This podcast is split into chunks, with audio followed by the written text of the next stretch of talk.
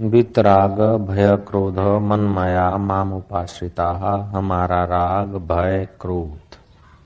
व्यतीत हो जाए। भय, राग, क्रोध व्यतीत होने पर भी पूर्णता नहीं। मन मया माम उपाश्रिता। भय, राग, क्रोध व्यतीत हो गए, लेकिन परिच्छिन्नता दूर नहीं होगी। मैं निर्भय हूँ, एक अंतकरण उपहित में हो जाएगा कि मैं निर्भय हूँ।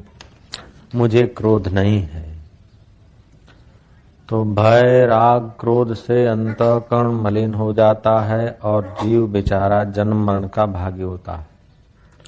भय, राग, क्रोध मिटने पर फिर भी जीव को साधनों में मैं बुद्धि मौजूद रहती है। हकीकत में भय, राग, क्रोध आदि होते हैं मन बुद्धि में। मन बुद्धि साधन है। तो हम साधनों की शुद्धि साध्य को देखने के लिए करें, वो तो ठीक है। लेकिन साधनों को मैं मानते रहे तो साध्य ठीक से नहीं दिख पाएँगे। ईश्वर हमेशा सिद्ध तत्व है, सिद्ध वस्तु है। ईश्वर अगर इंद्रियों का विषय होता, साधनों के द्वारा दिखने का विषय होता तो गाय, भैंस, कौवे, घोड़े, गधे को ईश्वर दिख जाता। ईश्वर इंद्रियों का विषय नहीं है, ईश्वर तो ये सब इंद्रियों को नेति नेति करने के बाद। जो स्वतः सिद्ध तत्व है, वो ईश्वर है। तो उस ईश्वर में मनमया होना चाहिए। सत्कर्म करने के लिए धन आदि का उपयोग, ईश्वर प्राप्ति के लिए साधनों का अवलंबन।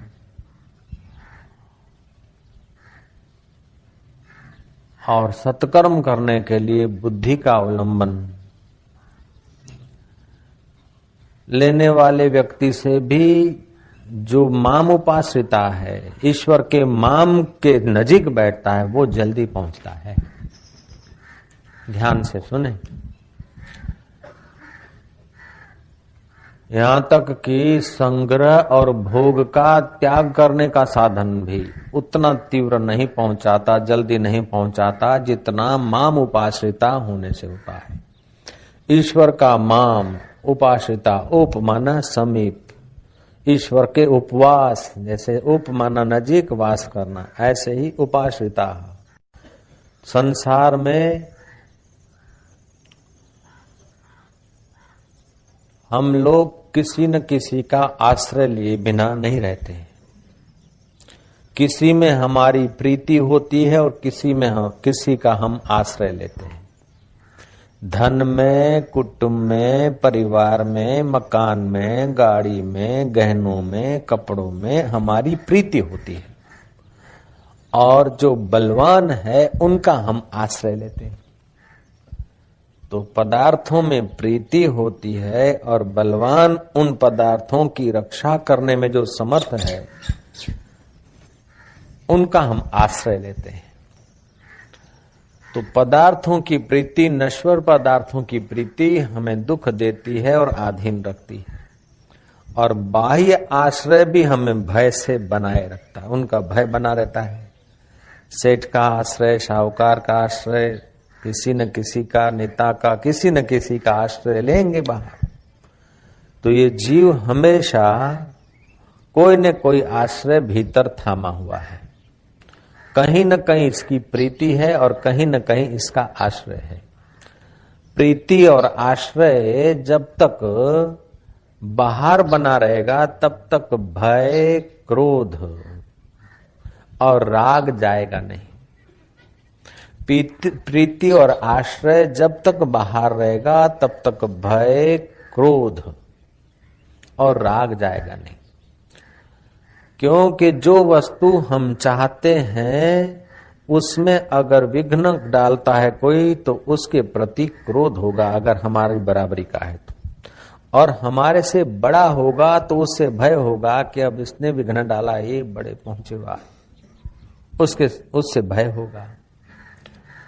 तो भय कभी कभी तो कल्पना करके, भूतकाल का चिंतन करके द्वेष होता है, दुख होता है। भूतकाल में सुख भोगा है, उसकी याद में भी दुख होता है। और दुख भोगा है, उसको याद करके भी दुख होता है। और भविष्य काल का कल्पना करके भी भय पैदा होता है और वर्तमान में हमारी वृत्ति में मोह होता है। हम जब तक माम उपाश्रित नहीं होंगे, ईश्वर के उपासक ठीक से नहीं होंगे ईश्वर के तत्व को समझेंगे तो ईश्वर के उपासक होंगे। तो ईश्वर का माम, ईश्वर का माम खोजो तो तुम्हारा माम मिल जाएगा और तुम्हारा माम खोजा तो ईश्वर का माम मिल जाएगा। क्योंकि ईश्वर, अंश, जीव, अविनाशी, चेतन, विमल, सहज, सुख राशि, सो माया बश भयो गोसाई, बंध्यो जीव मरकट की नाई। जैसे तोता बांसुरी को बांसुरी पर बैठता है तो उसके वज़न से बांसुरी घूम जाती है और तोता चौंच से पकड़ता है कि मेरे को किसने पकड़ा है। अथवा तो मरकट अपनी ही मुट्ठी बांधकर पकड़ा जाता है। ऐसे ही हमारी वृत्तियों से ही हम इस नश्वर भोग में, नश्वर पदार्थों में, नश्वर आश्रयों में बांधे हुए हैं। वरना बांधने की संसार में ताकत नहीं है। ये बंधन हमारा स्वनिर्मित है। ये स्वनिर्मित बंधन को जब तक हम स्वयं नहीं उखाड़ फेंकेंगे, तब तक महाराज परम पद का अनुभव नहीं होगा। तो जो लोग अज्ञान के तिमिर में गोते खा रहे एक तो अज्ञानी है और दूसरे शंकाशील भागवत में आया है कि कौवा कदम कदम पे शंका रखता है। कोई जिस जो दाना चुगाता है, प्रतिदिन रोटी का टुकड़ा डालता है, उस पर भी कौवा की शंका रहती ऐसे जो अज्ञानी हैं और अहंकारी हैं, वो अपने परम हितेशी संतों पर भी शंका करते हैं। जयराम जी की। जो हमें ज्ञान का चुगना चुगाते हैं, उनके प्रति भी शंका हो जाती धर्म पे शंका, इष्ट पे शंका, शास्त्र में शंका। अरे भाई, श्रद्धा बिना तो तुम माँ को भी माँ नहीं कह सकते और बाप को बाप नहीं कह सकते, क्योंकि माँ और बाप को तुमने देखा नहीं।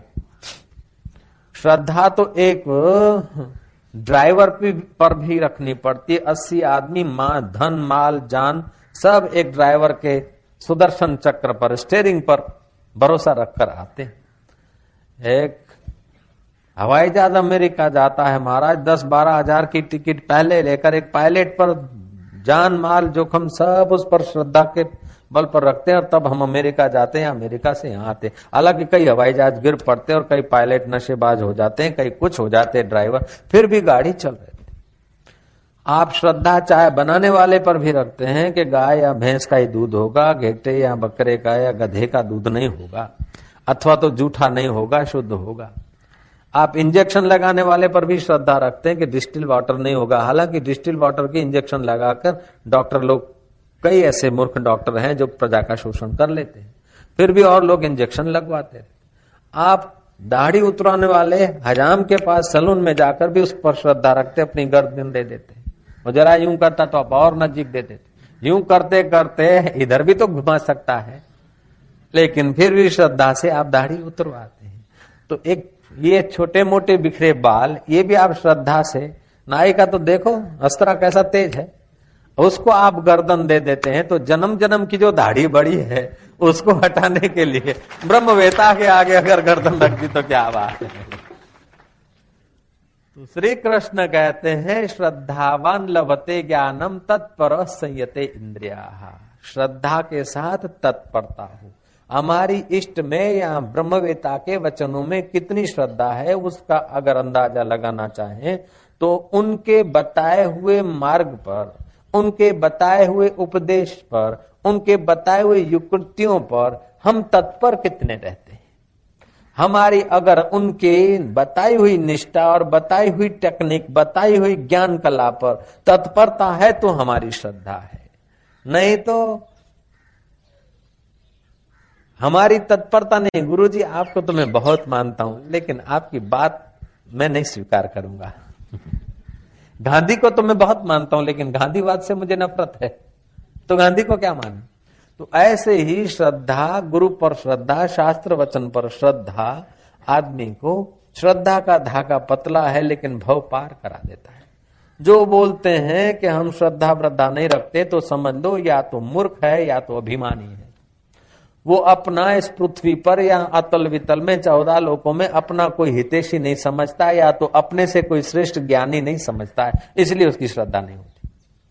तो जो अभिमानी होते हैं, वो अपने से श्रेष्ठ दूसरे को नहीं मानते हैं। जो महामूर्ख होते हैं, पशु तुल्य होते हैं, उनकी श्रद्धा नहीं होती। पशुओं में श्रद्धा नहीं होती।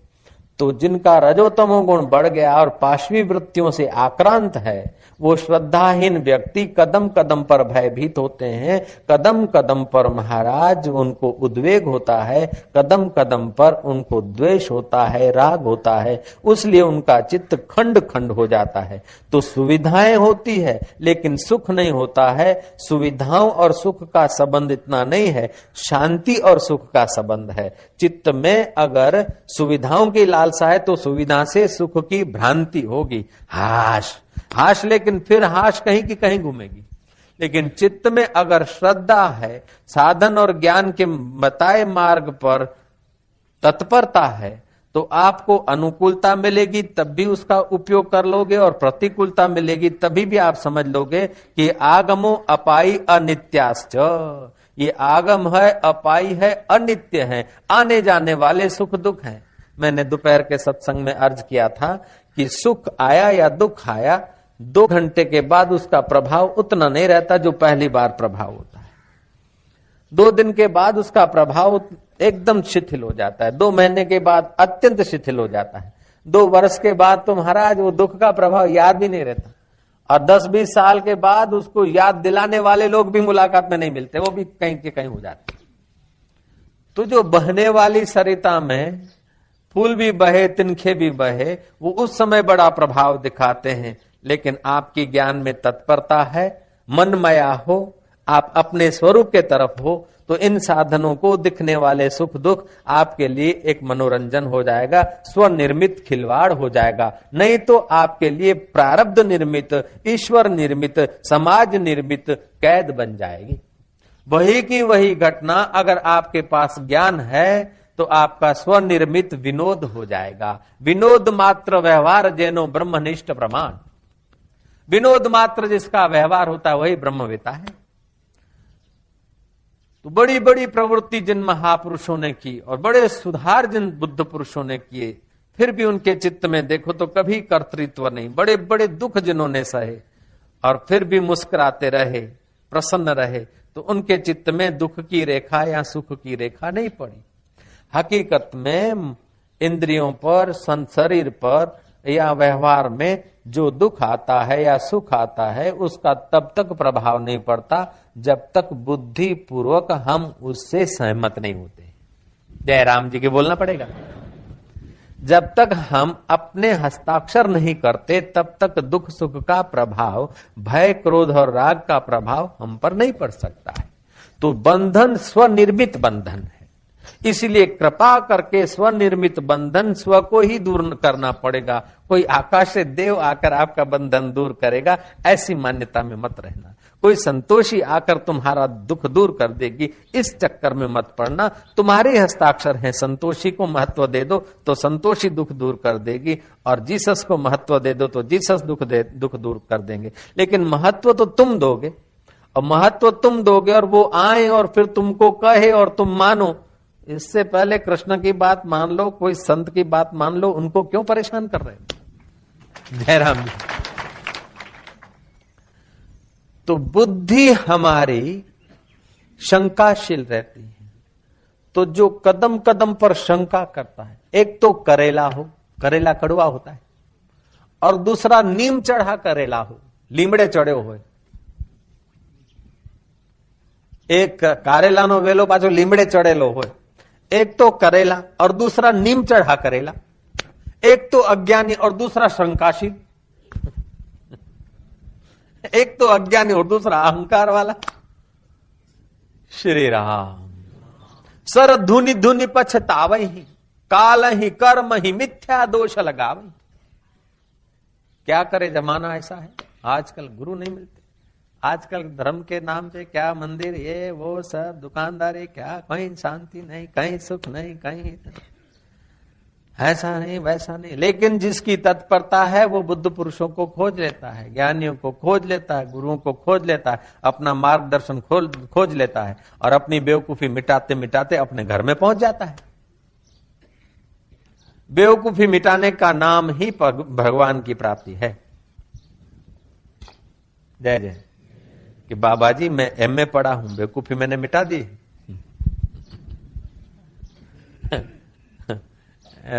तुमको राज़ी करना तो हम कहेंगे बा ठीक हो, साहेब हो। लेकिन बेवकूफ़ी नहीं मिटी। हम मैं आई हो गया हूँ, बेवकूफ़ी मिट गई, मिटा दिया मैंने। नहीं, शास्त्र किसको बेवकूफ़ी बोलते हैं? कि इंद्रियों को, मन को, शरीर को, इन साधनों को मैं मानकर जो हम जीते हैं तो बेवकूफ़ी है। इन साधनों को साधन मानकर अपनी मैं को जब जानते हैं, तब बेवकूफ़ी मिलती है। अपनी मैं को जाना तो आप किसी भी पदार्थ से, किसी भी स्वर्गीय सुख से, किसी भी ब्रह्मलोक के सुख से भी आप प्रभावित नहीं होगे। देखा अपने आप को, मेरा दिल दीवाना हो गया, ना छेड़ो मुझे यारों में, खुद पे मस्ताना हो गया। रबिया और हसन मित्र संत थे। कोई उत्सव में कोई जा गए थे। वहाँ लोग नमाज़ पढ़ने की तैयारी कर रहे थे, लेकिन हसन के मन में आया कि कुछ कर दिखाएँ। हसन ने चदरिया पानी पर बिछा दी और रबिया को कहा, बहन, चलो अपन वहाँ बैठकर नमाज़ पढ़ ले। रबिया समझ गए कि प्रदर्शन करने निकले। साधन से पाई हुई चीज़ में अहम प्रत्यय करके अब दूसरों को प्रभावित करना चाहते तो अभी द्वैत बना हुआ है। चादर बिछा दी पानी पर और उस पर खड़े होकर सिजदा कर ले। रबिया ने उन्हें, उन्हीं की भाषा में जवाब देना चाहा। रबिया ने क्या करा कि अपनी चदरिया हवा में ठहरा कर कहा कि अब इधर तो लोग देख लेंगे, अपन ऊपर ही जाकर सिजदा करते हसन को अपनी भूल समझ में आ गई और बोला कि आप तो मेरे से बहुत आगे हैं। बोले, भैया, जो मछली कर सकती है, वो ने, तू कर दिखाया है। और जो एक चिड़िया ठहर सकती है, कर सकती वो मैंने कर दिखाया ये कोई सार बात नहीं है। सार बात तो ये है कि अपने स्व में टिको और संसार को स्वप्न मानकर, अपने राम में आराम करना ही तो सार बात है। हवा में चदरिया टिका देना। अथवा पानी पे चल लेना। ये तो मछली कौओं का काम है। अपना काम तो पूरे जगत से पार तत्व जो है, उस तत्व को मय रूप में जानकर उसमें आराम पाना ही अपना पुरुषार्थ है। ये तो मछली और कौवा कर सकते, उतना ही किया तो मानवता का फल क्या हुआ? तो साधन से रिद्धि सिद्धि मिलती है। लेकिन सदगुरु अगर सुरमा नहीं है शब्द की चोट करके, साधनों के साथ की, शरीर के साथ की अहम प्रत्यय बुद्धि, तादात्म्य बुद्धि अगर नहीं तोड़वाएँगे तो साधक भटक जाएगा। मैं भूत शुद्धि का मंत्र लेने गया। मैं प्रेत शुद्धि का मंत्र लेने गया। क्योंकि मेरे जीवन में शोक है, मैं अशोक होना चाहता हूँ। नाम तो अशोक रखा, लेकिन शोक भरा है। श्री राम। भूत सिद्धि का, प्रेत सिद्धि का, पूछड़ा सिद्धि का अरे तू क्यों सिद्ध बनना चाहता? सभी तुझसे सिद्ध है है खेल सारी सिद्धियाँ। तू सिद्ध का भी सिद्ध है। चाह न कर चिंता न कर, चिंता ही बड़ी दुष्ट है। है श्रेष्ठ से भी श्रेष्ठ, मगर चाह करके दुष्ट है। तू श्रेष्ठ से भी श्रेष्ठ है, महान से भी महान है। तू अपने आप में मनमया हो जा, तब पता चले। इष्ट मंत्र गुरु को त्याग कर जो इधर उधर भटकते हैं, समझ लो उनके चित्त में श्रद्धा नहीं है। और श्रद्धाहीन व्यक्ति कहीं भी सफल नहीं हो सकता है। एक कुआ खोदा, फिर देखा कि पानी नहीं निकला, पंद्रह फीट मेहनत की, फिर दूसरा खोदा, तीसरा खोदा, पूरा खेत कुओं से भर दिया, महाराज पानी की बूंद नहीं मिली। पुरुषार्थ तो बहुत किया, लेकिन मन माना किया। अगर मन माना हम काम करते ही आए तो मन पुष्ट होता जाएगा। एक जन्म में तो नहीं, हज़ार जन्म में भी अपने स्वरूप का बोध नहीं होगा। इसलिए गीताकार ने कहा, विमुढ़ा नानु पश्यंती पश्यंती ज्ञान चक्षुषा। तो अज्ञान तिमिरा अंधस्य ज्ञान अंजन शलाकय चक्षुर मिलितम ये न तस्मय से गुरुवे नमः। जो अज्ञान तिमिर को हटाकर ज्ञान की आँख दे दे, ऐसे गुरुओं को हमारा नमस्कार है, ऐसे गुरुओं की हम खोज कर रहे तो हमारी बुद्धि जब तक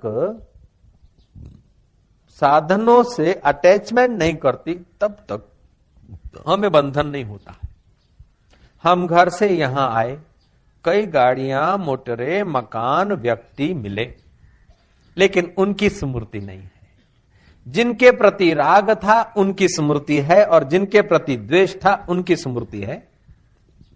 जिस मकान, दुकान व्हीकल के प्रति राग था, के रास्ते में वो फलानी व्हीकल देखी, फलानी कार देखी। हम ऐसे लेने वाले आप अगर कार खरीदते हैं तो जिस प्रकार की कार खरीदते उसी प्रकार की कार अगर रोड से गुजर रही है तो आपका चित्त में रेखा पड़ेगी। और जिस प्रकार की कार आपके पास है या बेचना चाहते हैं तो उस मतलब जिसके प्रति आपका राग होगा या द्वेष होगा, वही चीज़ आपको, आपके चित्त में रेखा डालेगी। अगर आपके चित्त में मन माया है, अपने स्वरूप का बोध है, स्वरूप का बोध होने से संसार गंधर्व नगर लगेगा। जब गंधर्व नगर लगेगा तो गंधर्व नगर की कौन सी चीज़ के प्रति तुम राग करोगे और कौन सी चीज़ के प्रति द्वेष करोगे? सिनेमा भी एक सिनेमा नगर, गंधर्व नगर का भाई तो है और क्या? सिनेमा में आपको एक स्त्री दिखी, जो भोजन बनाकर तैयार रखती और कह रही कि ले लो, खा लो मेरे भैया, आओ, लो मेरे पति देव मेरे भैया। और पति अकड़ा है कि नहीं, खाना है। और आपको भूख लगी तो क्या आप कुर्सी छोड़कर खाने जाएँगे? कि चल वो नहीं खाते तो मेरे को दे दे बहन जी। सब सिनेमा जगत में बड़ी जोरों की मारामारी हुई। हर एक दूसरे के दांत तोड़ डाले। तो क्या आप उठकर मलम पट्टी करने को जाएँगे अथवा छुड़ाने जाएँगे? अगर छुड़ाने जाते हैं तो आप सिनेमा को सच्चा मान रहे हैं। और डर के भाग जाते कि लड़ रहे, भागो भागो भागो। सिनेमा पूरी होने के बाद, सिनेमा का जो कुछ तुमने देखा, उसके प्रति क्या तुम्हारे राग या द्वेष की बुद्धि रहेगी?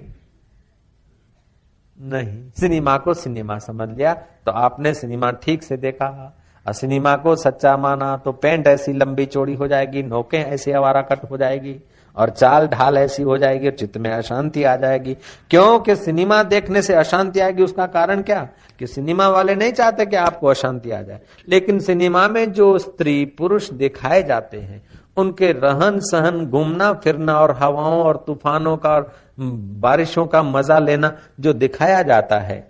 हिचके में डोलना और कार चलाना और एक दूसरे के तरफ़ मुस्कुराना, निहारना, वो दिखाया जाता है एक्टिंग होती। और उनका पफ पाउडर और महाराज श्रृंगार, हार श्रृंगार मेकअप जो है, वो मेकअप किया हुआ होता है। तो सिनेमा की स्त्री आपकी स्त्री सिनेमा की स्त्री की नहीं तो हो नहीं सकेगी। और आपका घर सिनेमा वालों के घर जैसा तो बनेगा नहीं। और आपका हस्बैंड भी हीरो जैसा होगा नहीं। और आपकी मिसिस भी हीरोइन जैसी होगी नहीं। तो वो देखकर अगर चित्त में राग घुस गया तो अपनी मिसिस होते हुए भी चित्त में खिन्नता रहेगी। अपना मिस्टर होते हुए भी चित्त में खिन्नता। और अपने घर में रहते हुए भी आप अपने घर में नहीं है। किसी काल्पनिक घर में गोते खा रहे हैं। जयराम जी की। इससे अशांति होती। क्योंकि बुद्धि में राग आ जाता है कि ऐसा किसी की मोटर देखकर, किसी की वाड़ी देखकर, किसी की लाड़ी देखकर, किसी का रूप देखकर, किसी का कुछ देखकर, बुद्धि अगर अटैचमेंट कर रही है, इच्छा कर रही है तो आपका सुख खंडित हो जाएगा, आपकी शांति गुम हो जाएगी, और बुद्धि निर्णय शक्ति से कुछ नीचे चली आएगी। हकीकत में किसी का रूप, किसी की लाड़ी, किसी की सत्ता देखकर वांछा नहीं करो, लेकिन उसकी सत्ता और उसकी लाड़ी, वाड़ी, उसके पास जो कुछ है, वो भी चार दिन का है, और ये भी चार दिन का है। लेकिन वो जिस सत्ता से जी रहा है, वो अमर आत्मा तो अभी मेरे पास उतने का उतना है, उसको तो उसका पता नहीं, लेकिन मेरे को सत्संग के द्वारा पता है तो उसी के रूप में मैं ही तो भोग रहा हूँ। हरिओम शिवो हम शिवो हम। ये तुम्हारे ज्ञान का उपयोग है, श्रद्धा का उपयोग है और तत्परता की निशानी है। किस, किसी राष्ट्रपति और प्रेसिडेंट को देखकर सुकड़ो मत और उसको देखकर ईर्षा मत करो, लेकिन अंदर में सोचो कि जवाबदारियाँ तो वो बेचारा सहन करेगा। सुख तो हम ले सकते हैं कि प्रेसिडेंट होकर हम मज़ा कर रहे हैं, राष्ट्रपति होकर हम ही ऐश कर रहे हैं या सैर कर रहे हैं। महाराज नेता बन, बने हुए तो हम ही हैं, जनता है तो हम हैं शाहूकार हैं तो हम हैं, और शाहानी नज़र से, उनकी शाहानी नज़र तुम अपनी नज़र मानो। उनका टेंशन अपने सिर पर मत लो। लेकिन उनकी शाहानी नज़र, उन, वो जिस सत्ता से सत्ताधीश है, वो परम सत्ता मुझ आत्मा परमात्मा की है। सो हम। जो राष्ट्रपति जिस, की सत्ता से उनकी आँखें देखती है, जिस सत्ता से उनके कान सुनते हैं, जिस सत्ता से वो बोलते हैं, जिस सत्ता से वो वायुयान की यात्रा करते हैं, वो सत्ता चैतन्य आत्मा की है, और वही आत्मा मेरा, परमात्मा मेरे हृदय में भी उतने का उतना है। राष्ट्रपति को जो सत्ता दे रहा है, वो मेरे शरीर को सत्ता दे रहा है, और वही वास्तविक में मेरा स्वरूप है तो ये सब मेरे स्वरूप ही अनेक है। शिवो हम सो हम करके आनंद लीजिए। लेकिन वो बनना और बनना तो फिर महाराज पोस्ट छूटेगा। फिर जब घर जाना तो फिर उतना भी सुकड़ना मैंने सुना कोई चीफ मिनिस्टर गुजरात के दस पाँच पंद्रह साल पहले की बात है देसाई थे कोई हितेंद्र देसाई। जय जय। हाँ, वो जब उन गद्दी छोड़ी और उनकी गाड़ी दिल्ली दरवाज़ा पुलिस वाले ने रोकी। ट्रैफ़िक कंट्रोलर होता है साइड देते हैं। दो दिन पहले तो सायरन बजा के गाड़ी निकली थी, सायरन। हमारा ट्रैफ़िक कंट्रोल में। और दिल्ली दरवाजे के लारी वालों ने दूसरों ने देखा कि इतने सही इतने देखने को आए तो उन्होंने बेचारों ने अखबार से अपना मुँह ढक दिया। जय जय। तो बाह्य पद प्रतिष्ठा पाकर जो अपने को सुखी अनुभव करता है तो वो पद प्रतिष्ठा तो एक दिन छूटती दो पाँच वर्ष की सत्ता, दस वर्ष की सत्ता। पाकर जो अपने को सुखी मानता है तो उसकी दयनीय स्थिति है, क्योंकि वो सत्ता तुम्हारी नहीं है, सत्ता तो प्रकृति की है, व्यवहार की देखने भर की है, तुम्हारी वास्तविक सत्ता तो तुम्हारा केंद्र है। तुम्हारी सत्ता, ये बाह्य सत्ता, व्यवहारिक सत्ता है, परमार्थिक सत्ता सत्य रहती है, व्यवहारिक सत्ता बदलती रहती है। खून पसीना बाता जा, तान के चादर सोता जा, ये किश्ती तो हिलती जाएगी, तू हंसता जा या रोता जा। उन यात्रियों की दयनीय स्थिति है जो महाराज चलती नाव में स्थिर रहना चाहते हैं। जय जय। उन यात्रियों की बिल्कुल दयाजनक स्थिति है कि बहते पानी में चलती नाव में स्थिर रहना चाहते हैं। समय की बहती धारा और व्यवहार की चलती नाव और उसको स्थिर करके सुखी रहना चाहते हैं। कितनी दयनीय, शोचनीय स्थिति है। तो एक तो करेला और दूसरा नीम चढ़ा करेला કારેલું પાછું લીમડે ચડ્યું હોય કેવું શું ऐसे एक तो अज्ञानी और दूसरा श्रद्धाहीन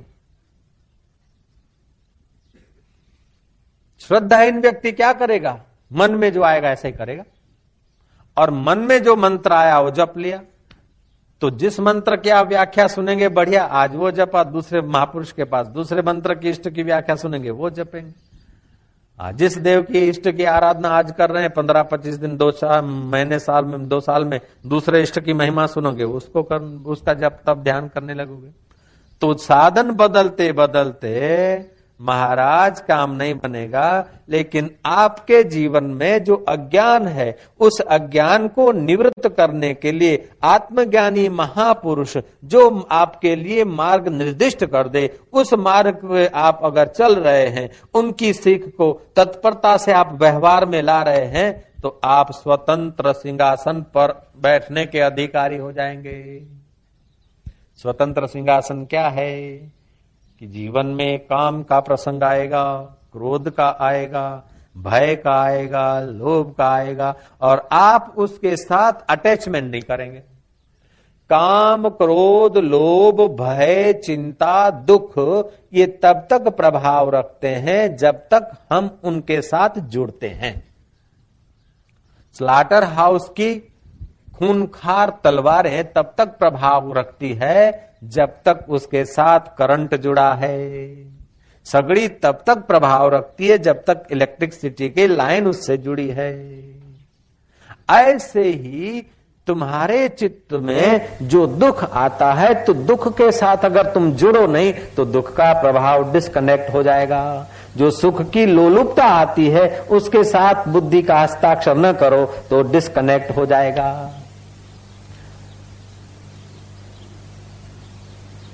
ये बहुत ऊँची साधना है, बड़ी ऊँची समझ है। आज श्री कृष्ण के इस श्लोक से हमें बहुत ऊँची समझ मिल रही है कि मनमया ईश्वर तत्व को ख्याल करके उसमें टिक जाए। भय, राग और क्रोध को छोड़कर, भय, राग, क्रोध को सम्मति न देकर अपने स्वरूप में सम्मति दें तो भय, राग और क्रोध तेजोहीन हो जाएगा, प्रभावहीन हो जाएगा। जैसे जली रस्सी बाँध नहीं सकती और टॉर्च मारकर दिखा हुआ ठूठे में जो चोर, वो डरा नहीं सकता।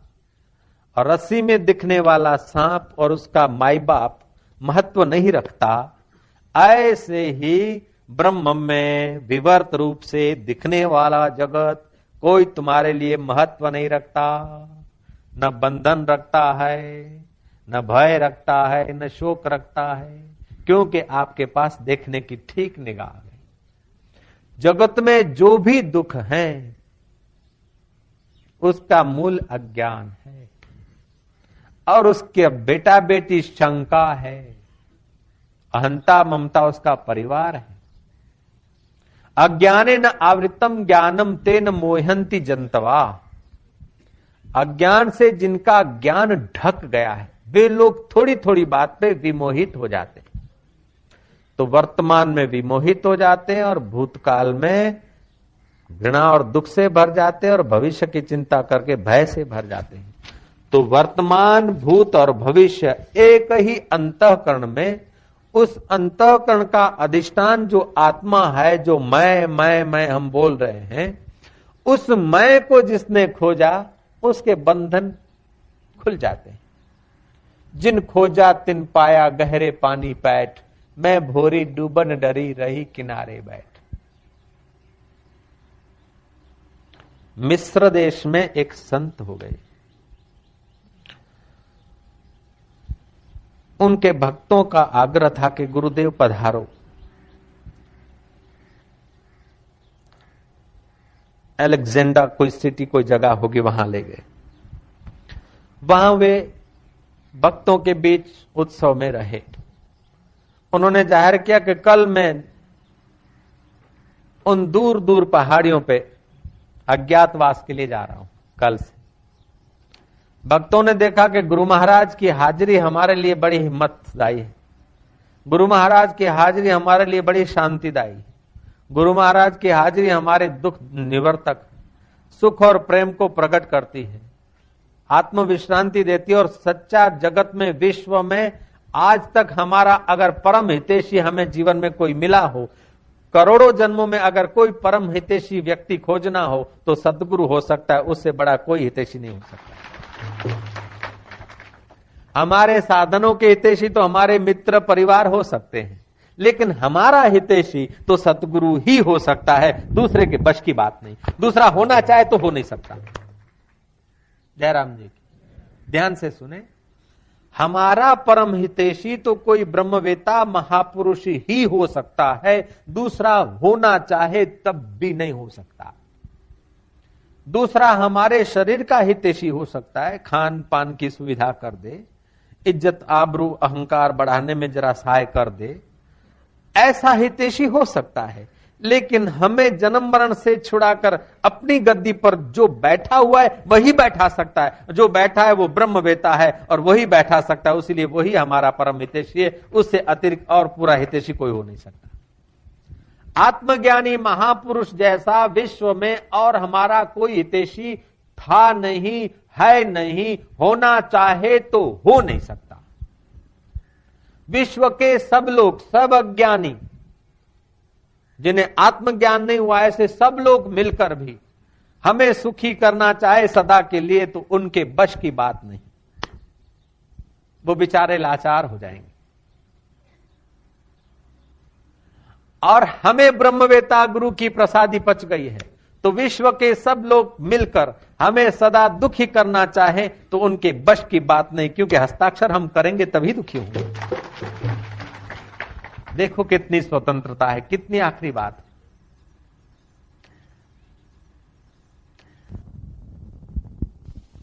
तो ऐसे गुरु को उन्होंने कहा कि, बाबा जी, आप हमारे बीच ही रहिए। आपके रहन सहन, खान पीन, आने जाने, गाड़ी, मोटर की सब सुविधाएँ हम और बढ़िया कर सकते हैं, लेकिन आप पहाड़ियों में अज्ञातवास मत उन्होंने कहा कि भाई, और तुम्हारा, तुम्हारी दुनिया और हमारी दुनिया अलग है। हम कभी कभी तुम्हारी दुनिया में आते हैं। नीचे उतरते हैं, साधनों को मैं मानकर उसका उपयोग करके दिखा देते हैं। लेकिन हम सिद्ध वस्तु में, अपने प्रियतम में मस्त रहने के लिए एकांत वासो लघु भोजनादो मौनम निराशा करणावरो चित्त के प्रसाद को पाने के लिए एकांत और हम उस प्रियतम में तृप्त रहेंगे एकांत में। अब बखेड़े में ज़्यादा नहीं रहे गिरधर कविराज हो गए, वेदांतिक जगत में बहुत लोग उन्हें जानते गिरधर कविराज जी ने कहा, थोड़े दिन के वास्ते कौन उपाधि करे, किस जीवन के वास्ते जग में पची पची मरे? जो राग में, द्वेष में, भय में, क्रोध में पच रहे हैं, ऐसे व्यक्तियों के साथ अगर साधक भी या संत भी अधिक समय बने रहेंगे तो उनका थोड़ा बहुत थोड़ा बहुत तो उष्णता लगती है। जब उष्णता लगती है तो स्वरूप में निष्ठा है तो हटा देंगे, नहीं तो एकांत में जाकर और गोता मारेंगे। और निष्ठा होते हुए भी एकांत में जैसा मज़ा है ब्रह्मवेताओं को एकांत पहाड़ियाँ नदी तालाब का किनारा, एकांत जंगल झाड़ी, या जिज्ञासुओं के बीच उनको जितना आनंद आता है, उतना संसार के बड़े बड़े रहस्यों और आडंबर से जीने वाले व्यक्तियों के बीच नहीं आता। वो संत चले गए एकांत में। मेरे गुरुदेव भी साल में दो ढाई महीना नैनीताल के जंगलों में एकांत में निवास करते थे। ये बात उसलिए कह रहा हूँ कि कभी कभी कृपानाथ आपने जो सुना है, उसको मनन नित्यासन करने के लिए कभी मौन, कभी एकांत, कभी पवित्र जगह का अवलंबन लेकर अपनी निष्ठा बनाई। रुपया बनाया आपने शरीर बनाया, मकान बनाया, घर बनाया, लेकिन ये सब बहुत तुच्छ चीज़ें हैं, छोटी चीज़ें ये बनाने के लिए आपका अवतार नहीं हुआ है। आपका जन्म ये तुच्छ खिलौने बनाने के लिए नहीं हुआ। आपका जन्म हुआ है अपनी वृत्ति बनाने के लिए। वृत्ति ऐसी बनाओ कि वृत्तियों से निवृत्ति हो जाए।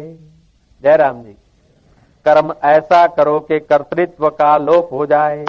भोग ऐसा भोगो साक्षी भाव से कि भोक्ता का लोप हो जाए। महाराज, समझ ऐसी लाओ कि समझ और समझाने वाला दोनों अपना स्वरूप दिख जाए।